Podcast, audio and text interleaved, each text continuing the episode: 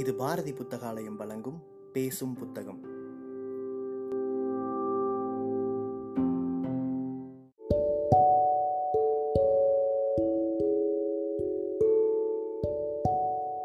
Book day இணையதளத்தின் மூலமாக முன்னெடுக்கப்படும் வாசகர்களுக்கான வாசிப்பு போட்டியில் தேர்வான சிறுகதையை கேட்க இருக்கிறீர்கள்.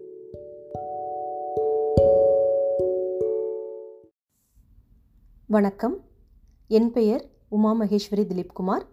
நான் வட அமெரிக்கா டெக்ஸாஸ் மாகாணத்தில் வசிக்கிறேன். நான் தேர்ந்தெடுத்த கதை பேரிக்காய் மரத்தில் சிக்கிய மரணம். கதை ஆசிரியர் திரு யூமா வாசுகி அவர்கள்.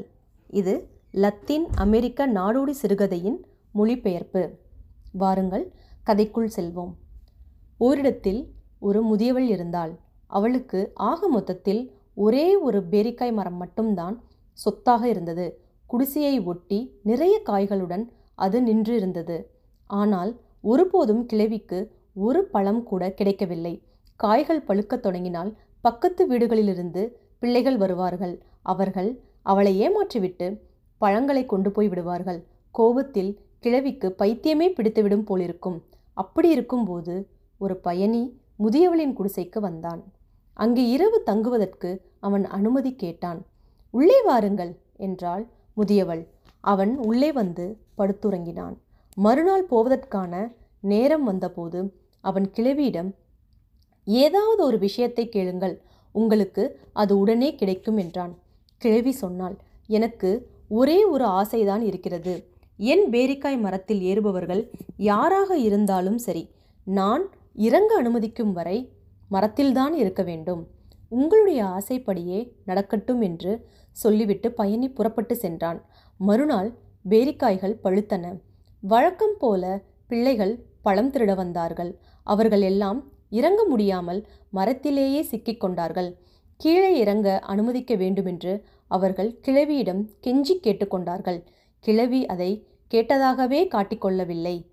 கடைசியில் இனிமேல் எப்போதும் மரத்தில் ஏறக்கூடாது என்ற நிபந்தனையுடன் அவர்களை இறங்க அனுமதித்தாள். நாட்கள் கடந்தன. ஒரு மாலை நேரத்தில் மற்றொரு பயணி முதியவளிடம் வந்தான். நடந்து வந்த களைப்பில் அவன் திணறிக் கொண்டிருந்தான். நீங்கள் எதற்கு வந்திருக்கிறீர்கள் என்று முதியவள் விசாரித்தாள். நான் தான் மரணம், பயணி சொன்னான். நான் உன்னை அழைத்து செல்ல வந்திருக்கிறேன். சரி, ஆனால் போவதற்கு முன்பு நீ எனக்கு கொஞ்சம் பேரிக்காய்கள் பறித்து தர வேண்டும் என்றாள் கிழவி. மரணம் உடனே மரத்தில் ஏறியது. அதனால் கீழே இறங்க முடியவில்லை. கிழவியின் அனுமதி இல்லாமல் யாராலும் மரத்திலிருந்து இறங்க முடியாதல்லவா? வருடங்கள் கடந்து போயின.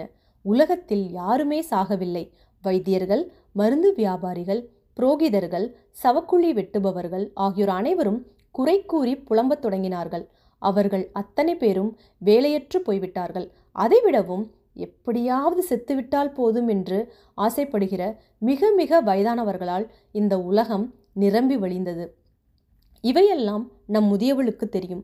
கடைசியில் அவள் மரணம் தரையிறங்குவதற்கு அனுமதித்தாள். அதற்கு முன்பு இனி ஒருபோதும் அவளை அழைத்து செல்ல வரமாட்டேன் என்று மரணம் சத்தியம் செய்து கொடுக்க வேண்டி வந்தது. அவ்வளவுதான், அந்த முதியவள் இன்னும் வாழ்ந்து கொண்டிருக்கிறாள் என்றுதான் சொல்கிறார்கள். கதை முடிந்தது. நன்றி.